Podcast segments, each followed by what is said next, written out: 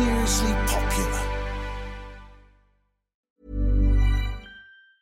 Hey, it's Ryan Reynolds, and I'm here with Keith, co star of my upcoming film, If, only in theaters, May 17th. Do you want to tell people the big news? All right, I'll do it. Sign up now and you'll get unlimited for $15 a month in six months of Paramount Plus Essential Plan on us. Mintmobile.com slash switch. Upfront payment of $45 equivalent to $15 per month. Unlimited over 40 gigabytes per month. Face lower speeds. Videos at 480p. Active Mint customers by 531.24 get six months of Paramount Plus Essential Plan. Auto renews after six months. Offer ends May 31st, 2024. Separate Paramount Plus registration required. Terms and conditions apply if rated PG. Hi, I'm Daniel, founder of Pretty Litter. Cats and cat owners deserve better than any old-fashioned litter. That's why I teamed up with scientists and veterinarians to create Pretty Litter. Its innovative crystal formula has superior odor control and weighs up to 80% less than clay litter. Pretty Litter even monitors health by changing colors to help detect early signs of potential illness. It's the world's smartest kitty litter. Go to prettylitter.com and use code ACAST for 20% off your first order and a free cat toy. Terms and conditions apply. See site for details. The former nurse, Lucy Letby, has been found guilty of murdering seven babies and attempting to kill six others. At the Countess of Chester Hospital. Between June 2015 and June 2016, babies who seemed to be doing reasonably well would suddenly collapse. Lucy Letby was the common factor. The verdicts make the 33 year old Britain's most prolific baby killer. Lucy Letby, I sentence you to imprisonment for life. This was a podcast about one of the most anticipated criminal trials for years. It's now a podcast about one of the worst serial killers in modern times. At 12:52 p.m. on Friday, August the 18th, 2023, we brought you the news that a neonatal nurse was guilty of killing babies in her care. After a trial lasting for over 10 months and more than 110 hours of painstaking deliberation, the jury decided that Lucy Letby murdered seven babies at the Countess of Chester Hospital and she tried to kill six more. She was cleared of two further charges of attempted murder, and the jury could not reach verdicts on six further allegations. I'm Liz Hull, Northern correspondent for the Mail. I've been in court throughout and have reported on the case as it developed. And I'm Caroline Cheetham, a broadcast journalist. Every week, we've examined what's happened and brought you the details behind the headlines. This is the trial of Lucy Letby.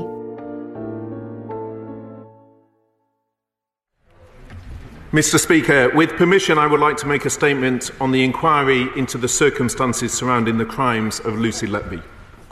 As Mr. Justice Goss said as he sentenced her to 14 whole life orders, this was a cruel, calculated, and cynical campaign of child murder and a gross breach of the trust all citizens place in those who work in the medical and caring professions. I cannot begin to imagine the hurt and suffering these families went through, and I know from my conversations with them last week the trial brought these emotions back to the surface. And concerningly, they were exacerbated by the fact the families discovered new information about these events concerning their children during the course of the trial. We have a duty to get them the answers they deserve, to hold people to account, and to make sure lessons are learned. That's why, on the day of conviction, I ordered an independent inquiry into the events at the Countess of Chester Hospital making clear the victims' families would shape this. This inquiry will examine the case's wider circumstances, including the Trust's response to clinicians who raised the alarm and the conduct of the wider NHS and its regulators. And I can confirm to the House that Lady Justice Thirlwall will lead this inquiry. That was the moment on Monday when Steve Barclay, the Health Secretary, announced to Parliament that Senior Appeal Court Judge Lady Justice Thirlwall would oversee the public inquiry into the crimes committed by Lucy Letby at the Countess of Chester Hospital.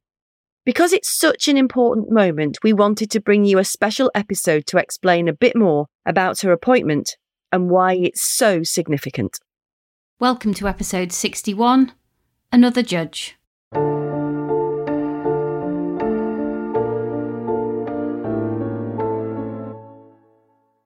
So, in Monday's episode, we managed to bring you the news that Lady Justice Thirlwall would be in charge of the public inquiry into what happened at the Countess of Chester Hospital and how Lucy Letby was able to attack and kill children over a 12 month period from 2015 to 2016. But we wanted to bring you an extra episode today just to bring you some more detail around who she is and what she's done before and why this moment is so important. So we got in touch with one of the best legal commentators in the country, and he explained exactly who she is, why she's perfect for the job, and a bit more about how the public inquiry will work. Hello, I'm Joshua Rozenberg, and I'm a legal commentator. Yeah, so we've got you on, Joshua, to talk about this quite momentous announcement that Lady Justice Thirlwall will chair the public inquiry into Lucy Letby's crimes. And I was just hoping really that you could just talk us through why she is a good appointment and what it means.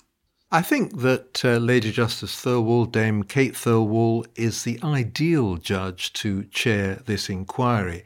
As a barrister, when she was at the bar, she appeared as counsel in a number of public inquiries, including uh, two which are relevant the Leicestershire Children's Home Inquiry and the North Wales Children's Home Inquiry. But even more significantly, uh, just before she became a High Court judge in 2010, she chaired a major National Health Service inquiry into the deaths of patients at Airedale Hospital in West Yorkshire.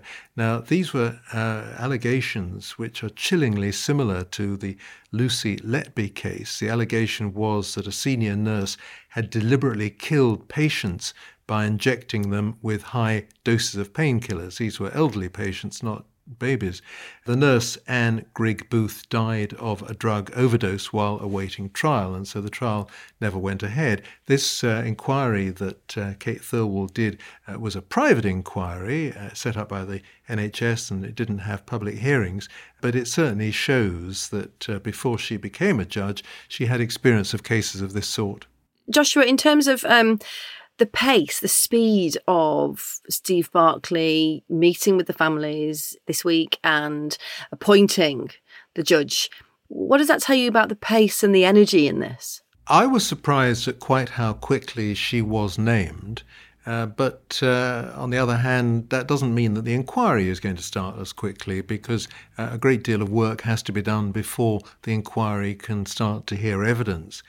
Uh, but what it shows is that the senior judiciary, the Lord Chief Justice of England and Wales, Lord Burnett of Maldon, was prepared to release her from the day job of being a Lady Justice of Appeal, sitting in the Court of Appeal hearing criminal cases and civil appeals, and uh, allow her to take time off to, to do this inquiry. Uh, she is a senior judge. She served as what's called the Senior Presiding Judge of England and Wales, which is a three year stint. You're responsible for the welfare of High Court judges, and she served uh, during the height of the COVID pandemic. And so she's an experienced judge. Often these inquiries uh, have a retired judge, and some people say that if you want a job done quickly, uh, then you give it to somebody who's got a day job that they want to return to. That is a good point. But we have to confess, we've read your blog on this, Joshua, before you came on. I was interested in what you were talking about. Obviously, the families have been fundamental in meeting Steve Barclay and pushing for this public inquiry.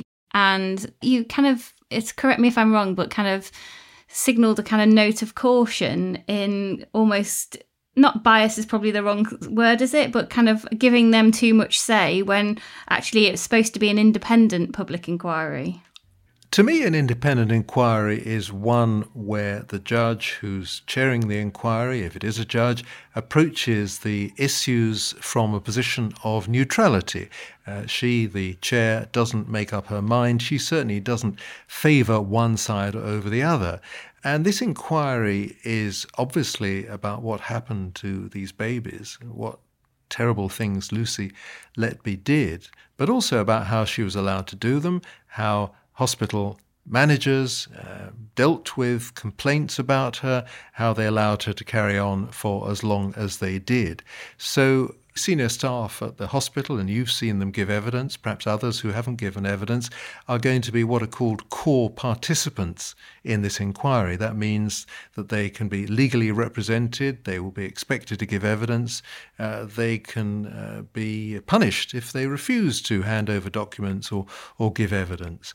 Uh, and uh, obviously, they are very much in the frame, uh, and they need to feel that um, the allegations against them are being handled fairly and properly and neutrally. And for Steve Barclay, the Health Secretary, to say to MPs, as he did on Monday, uh, that he has raised with Lady Justice Thirlwall the fact that the families should work with her to shape the terms of reference and the fact that the Health Secretary has discussed with the inquiry chair the family's desire for the inquiry to take place in phases so that it provides answers to vital questions as soon as possible, uh, that suggests that the families are having quite a close say in the inquiry. And indeed, last week, uh, the uh, Department of Health and Social Care said that Barclay had been clear from the outset that he wanted the families to have the opportunity to engage with and shape the scope of the inquiry. Uh, and that was one of the reasons why, uh, as you say, he put what was going to be an informal, non statutory inquiry onto a statutory basis, which means, of course, that witnesses uh, will be required to attend and answer questions. So he has gone a long way to meet the concerns of the families. That's understandable. The question is uh, whether he has tilted the inquiry in a way that uh, the other core participants might regard as unfair in a court of law, it's been found that these families have been horribly wronged. So I suppose that would influence his treatment of the families. They've been bereaved and they have probably been misled. They've certainly had information withheld from them. So, in that sense, yes, they have been wronged. The question for the inquiry is which individuals are responsible for this behaviour. It's all very well to say that the hospital behaved wrongly, but the hospital is made up of individuals, and what the inquiry has to find is what these individuals did and who these individuals were. So, would you expect in that sense? You talked about core participants. Obviously, the families will be core participants. The hospital management will be a core participant. And the consultant body, will they be a core participant, do you anticipate as well? I do think that the, the senior doctors will be core participants, yes. Let's say you're starting from the position you know nothing about this. You would want to ask the consultants uh, when they were aware of concerns about Letby and what they did about them, uh, whether they acted quickly enough, whether they acted firmly enough. Uh, and so, yes, I, am sure there will be questions put to the consultants. Uh, and yes, I would have thought that some consultants will be core participants and legally represented. Is that what core participant essentially means? That they will have barristers and lawyers to help them when they give evidence? It does, and uh, that may well be provided at public expense. But yes, it means that they will see the evidence that they will have lawyers who may be able to cross examine the other witnesses. And let's imagine there's a dispute between the hospital management and the consultants and the, the, the, senior medical staff and indeed the senior nursing staff. Well, if people give oral evidence, then their lawyers will want to cross examine people from the other team, for example, and, and people from the other team will want to cross examine the witnesses who have uh, just given evidence. Now, of course, it's up to the inquiry chair to keep this under control. Uh, the chair won't want every witness to be cross examined by every other lawyer in the hearing room. But as a matter of principle, if allegations are made by one group against another group, well, those allegations will want to be tested. Joshua, on the on the core participants that again that you talked about, does every single one of them have a lawyer representing them potentially? No. Uh, let me give you um, an entirely separate example um, where we um, know uh, what's happening. Quite recently, there was an inquiry set up into allegations that UK special forces unlawfully killed insurgents in Afghanistan. And there are about a dozen families, bereaved families, who say that their family members were effectively murdered or uh, subject to manslaughter as a result of British troops shooting them when they were no longer a threat to UK or Allied troops. And they are represented at the hearing but through one firm of solicitors. Uh, originally, there were two firms of solicitors, and the judge said, No, I'm only going to allow uh, funding for one firm of solicitors and one leading barrister and perhaps a junior counsel. I don't know the details.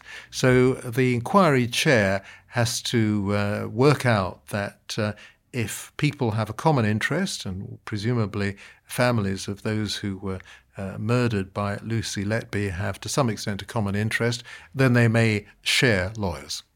I'm just thinking about the Manchester Arena inquiry, and I think that not all 22 families had the same barrister and legal representation. They were split slightly. Um, I can't remember the, why that was or the terms of that, but you do tend to get kind of almost like groups of the same people in these inquiries represented by different barristers for whatever reason. One of the first things that Dame Kate Thirlwall will have to decide at the outset of this inquiry before she hears evidence is the legal representation. And it will be up to people who would uh, wish to be core participants, people who might be in the frame, to argue that they should have legal representation. And she says to them, Well, look, you're all doctors, surely you can all be represented by the same lawyer. They might say to her, through their lawyers, no, we have different interests. Putting it bluntly, we think that we did the right thing, but that person over there didn't move quickly enough. One person may blame another. Yeah, it also explains why they take a long time once they're going, because you've got all those bands of, of legal expertise in the room, all with different interests and different people to represent. It slightly explains for people who don't visit these things like you do, Joshua, and like we will do and cover these inquiries, that explains why they take a long time. It does. And if you think about it, our legal system uh, works on the basis that if you question somebody face to face, then you are more likely to get uh, the full account of what happened, what they may have done wrong, what others may have done wrong than you would by simply taking a written statement from that individual uh, and going away and reading it.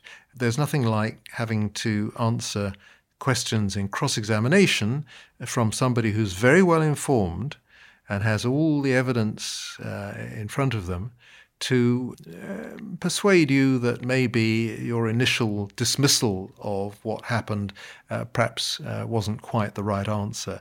And uh, you, you do see people change their evidence under cross examination, you do see people admit, well, perhaps I could have handled this better. Or you do see people saying, well, now you mention it, I do remember that somebody said this to me on that day and I ignored it. So uh, this sort of thing does take time. Uh, you know, you can't do it aggressively. It's not like you see on television. It does, uh, you know, take an hour or two or a, a morning to cross examine somebody. But it's the way to do it if you have an inquiry of this sort. And these inquiries take years. Just to follow up on that, Joshua, which takes me on to the possible repercussions of any inquiry and what it can lead to. You talked about it not being confrontational, not being aggressive, being much more inquisitorial, if you like. But what if what they say can lead to criminal repercussions? Where does that stand in a public inquiry environment? I think that's a difficult question. Certainly, it's possible for somebody to say, I'm not going to reply on the grounds that it may incriminate me it's quite important to look at Section 2 of the Inquiries Act 2005, and that says an inquiry panel is not to rule on and has no power to determine, that means no power to decide, any person's civil or criminal liability. But an inquiry is not to be inhibited in the discharge of its functions, in what it does, by any likelihood of liability being inferred from the facts that it determines, decides, or the recommendations that it makes. So, just summing that up again, the inquiry chair mustn't decide whether any of the witnesses is guilty of a criminal offence or indeed a civil wrong that they might face uh, legal action for in the civil courts. But just because people might think that a witness has committed a criminal offence or has committed a civil wrong, that shouldn't stop the inquiry chair from asking questions or indeed from making recommendations. And can we just ask you about anonymity? Because obviously the trial had strict reporting restrictions on it. Can Lady Justice Thirlwall have the same powers to restrict reporting? She certainly has powers to restrict reporting. And if you look at Section 19 of, of the Inquiries Act, that explains her powers. The starting point is that an inquiry takes place in public, but Section 19 allows her to impose restrictions on disclosure or publication of any evidence, and that must include, I would have thought, the names of witnesses. But uh, she has to take into account the extent to which any restriction on publication might inhibit the allaying of public concern. In other words, if somebody is not named, is the public inquiry doing its job of persuading the public that lessons are being learned. And so it's a difficult uh, decision. And when a judge is considering imposing restrictions, and just to take a recent example, that was certainly what all the uh, troops involved in the Afghanistan inquiry, the inquiry I mentioned into unlawful killings, all those troops have demanded anonymity because they say their lives are in danger. And generally speaking, uh, Lord Justice Haddon Cave, Sir Charles Haddon Cave, has agreed to grant it. But he has said that there may be a good reason why senior officers commanding the special forces, uh, whose names are well known, might well be named at the inquiry. So it's a decision for the judge, uh, and uh, the judge, the inquiry chair in this case, will normally hear arguments put on behalf of the media. Joshua, thank you so much for your time. Brilliant. Thank you so much. My pleasure. My pleasure.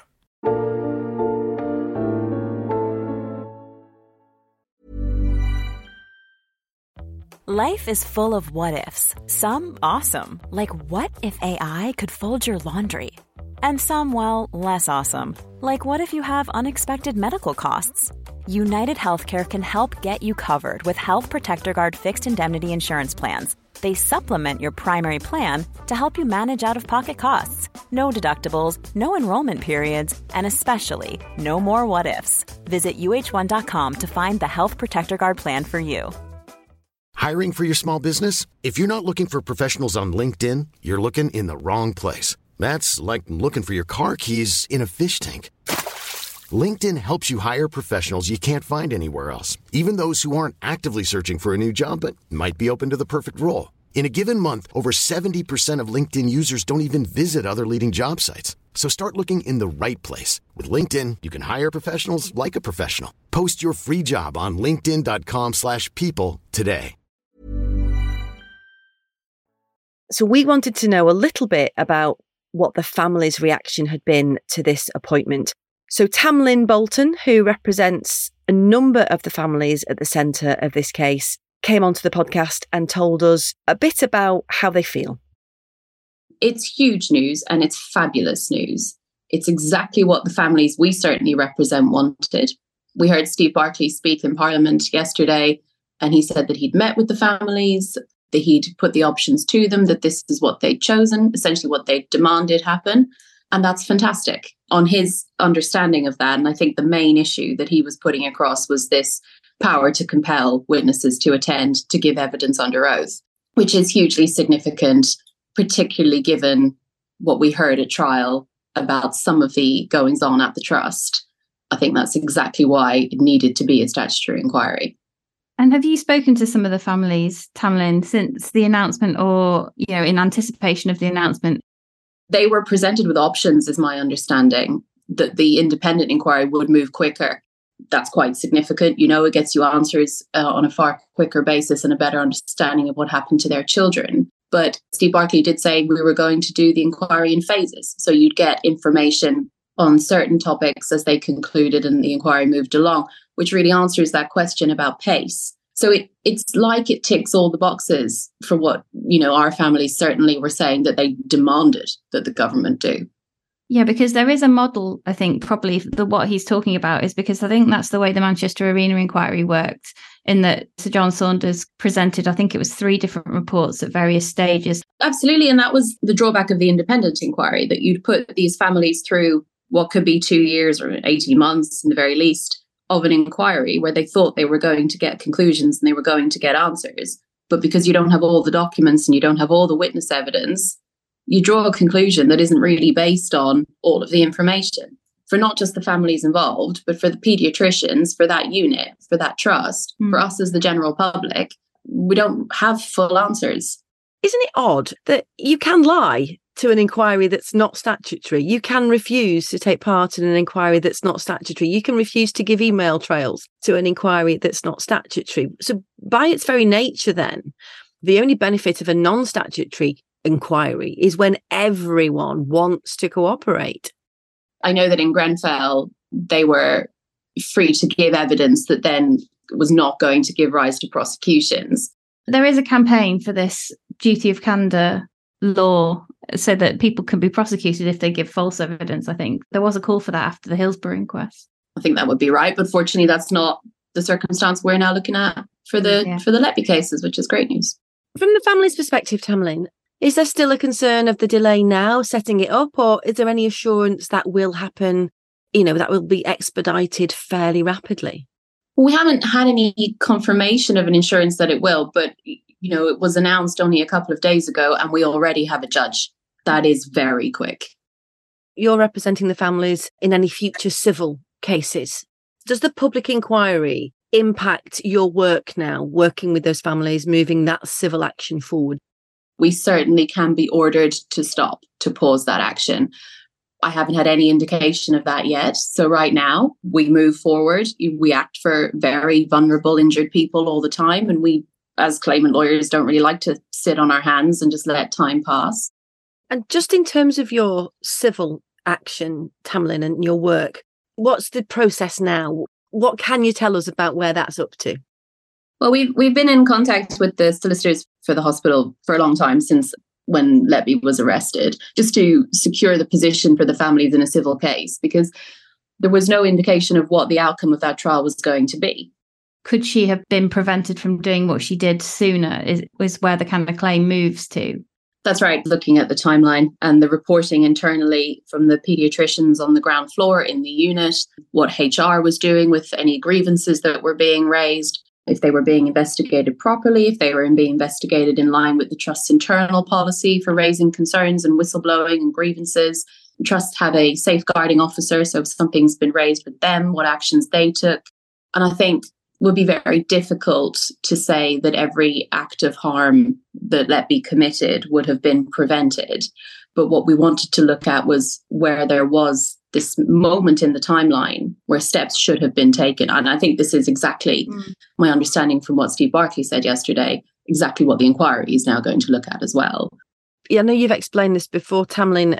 I suppose the limitations to some extent of what these families can hope to achieve from this civil action particularly for those who lost children, there isn't really scope in what they can be compensated that could ever help, is there? No, that's absolutely right. If you've lost a child, no matter what their age, or you've lost a husband or, or a long term partner, there is a limit to the bereavement award that you can receive. It's a statutory amount set by the government. Depending on the date of death, it's about thirteen thousand to fifteen thousand pounds there have been tireless campaigns by claimant groups, claimant patient safety groups to increase that amount. And every time those campaigns are rejected. There are other damages that come from a death. If it's an older person, an adult working partner, and you're reliant on them, then you would look at things like their lost income, that you now have to make up for, or the things they did around the house that you now have to do. Those things stack up a fair bit depending on someone's salary. But for a baby that isn't bringing in any income, that isn't contributing to the household in a measured monetary way, the values are really, really limited. Mm-hmm. Um, it's awful. And it's a conversation we have to have with so many families. How do you set parameters for what you've lost or you a life you've potentially lost it's a it's a really difficult moral legal financial question isn't it it's just one of those kind of almost impossible things to put a figure on i totally agree it's it's unanswerable and no one is going to ever pick the same figure. In Scotland, they have a system where you can argue for a, a, an amount. I don't believe that's a good system. I don't think many people in England and Wales want that system. It gives rise to arguments about, well, did you really love them that much? I see that you went to the GP for some counseling as a couple. He was previously involved with someone else. How did you know he wasn't going to leave you again? I mean, they're terrible, terrible, oh, awful yeah, arguments. Awful arguments. Um, but the figure is exceptionally low. And that's so contradictory to say because it's very they're very hard to pick a higher figure. You said it compares to someone that's had like knee surgery or something. You, you know, it's that's right. You know, we amount. have a kind of a, a typical assessment when we're looking at the value of a case and if you've had to undergo an additional operation, for example, on whatever part of the body under general anesthetic, you're looking at an amount of about £5,000. Mm. So when you compare something like that to the death of your newborn baby, it's only a couple of grand more, really. Mm. My hope is some of them have had a prosecution now. We will push forward with the civil cases and we're going to have an inquiry, and that those things bring some closure in some way, those three measures to these families.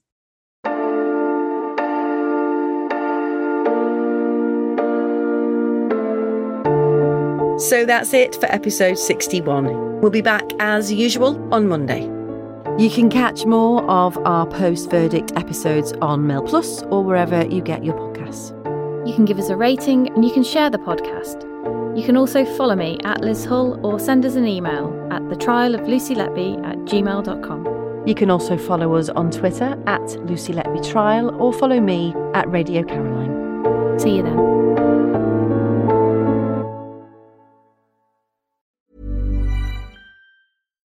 Why don't more infant formula companies use organic, grass fed whole milk instead of skim? Why don't more infant formula companies use the latest breast milk science? Why don't more infant formula companies run their own clinical trials? Why don't more infant formula companies use more of the proteins found in breast milk? Why don't more infant formula companies have their own factories instead of outsourcing their manufacturing? We wondered the same thing. So we made ByHeart, a better formula for formula. Learn more at byheart.com. Planning for your next trip? Elevate your travel style with Quince. Quince has all the jet setting essentials you'll want for your next getaway, like European linen premium luggage options, buttery soft Italian leather bags, and so much more. And is all priced at 50 to 80% less than similar brands. Plus, Quince only works with factories that use safe and ethical manufacturing practices. Pack your bags with high-quality essentials you'll be wearing for vacations to come with Quince. Go to quince.com/pack for free shipping and 365-day returns. Our hit series Everything I Know About Me is back for a brand new season, and this time our guest needs no introduction. Of course you find me, Darren! But here's one anyway. Hi, I'm Gemma Collins, and this is everything I know about me. If you think you know all about Gemma Collins, think again, because this is the GC as you've never heard her before. It's been exhausting. Unashamed. And I was really heartbroken because I was pregnant and he was having an affair. Unfiltered. I have had an operation as well years ago. I have a designer vagina. Yeah, baby. I don't have camel toe. Unbelievable. And then they advised me you need to have a termination. And uh, yeah, I remember that being really stressful. Everything I Know About Me with Gemma Collins is out this Thursday wherever you get your podcasts.